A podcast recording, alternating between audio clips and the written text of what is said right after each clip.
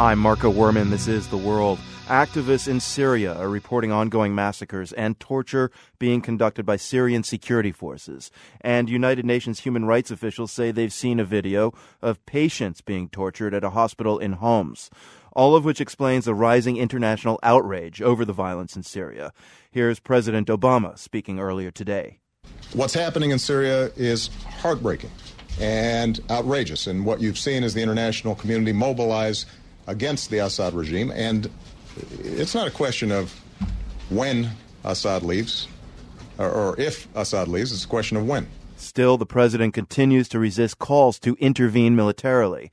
Syrian President Assad, meanwhile, is refusing to end his year long crackdown. Today, he vowed to continue fighting what he calls foreign backed terrorism. The BBC's Jim Muir is following events in Syria from Beirut. He says Syrian state run media is broadcasting images of Baba Amr, the neighborhood and Homs destroyed by the government's month long bombardment. Syrian state TV has been showing a big cleanup operation underway there, uh, with uh, trucks moving in with uh, bulldozers to get rid of the rubble, people setting to with brooms, etc., and some people, some families starting to move back in with uh, bundles of belongings. But meanwhile, continued reports of excesses by security forces and uh, an extraordinary bit of footage that showed up on Dunya TV, which is a private uh, TV station, but very close to the regime. In fact, sometimes it shows pro regime material that the state television doesn't even show itself. Now, this footage showed what you can only describe as a massacre, and both sides have described it as exactly that.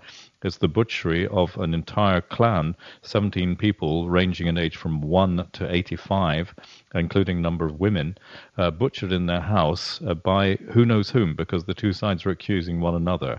The uh, Dunya TV said it was the work of terrorists, and activists actually distributed the link to that piece of YouTube footage on the Dunya TV, saying that these people were martyrs and naming them all, saying they'd been killed by security forces or pro regime militia so you can choose who you want to believe. Mm, either way, hor- horrific footage. Are attacks, are aerial attacks and mortars still going into Homs, generally speaking?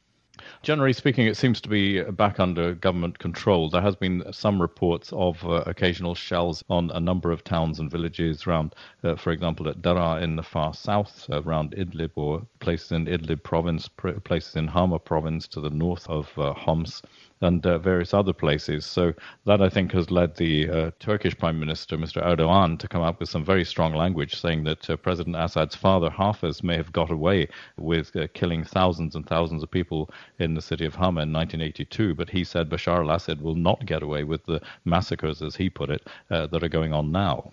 What about those Red Cross convoys, Jim, which have been waiting for days for final permission to enter uh, Baba Amr? Will they be able to, to finally go in?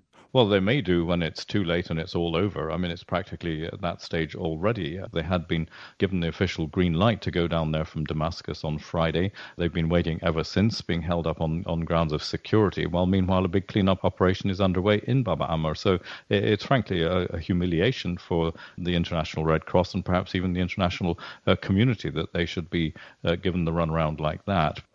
Baroness Valerie Amos is the uh, special UN envoy for humanitarian affairs, and she's uh, been given permission to visit Damascus tomorrow. What can she hope to accomplish? She wants to have immediate access to all troubled areas, all the stricken uh, parts of the country. And given the form so far, uh, the regime seems absolutely determined to crush all resistance wherever it finds it, and it's not going to let anything get in its way. Uh, the more crucial mission, in my view, is the make or break one of uh, Kofi Annan, who goes to Damascus on Saturday via the Arab League in Cairo. He's trying to bridge the gap in a very balanced way between the two camps into which the world is now polarized over Syria. And he has the stature, he has the experience, he has the international diplomatic skills. If he can't do it, uh, I really don't believe anybody can, and we'll see Syria f- sliding further into civil war and chaos. The BBC's Jim Muir in Beirut tracking the often conflicting coverage of what's happening in northern Syria. Thanks a lot, Jim. It's my pleasure.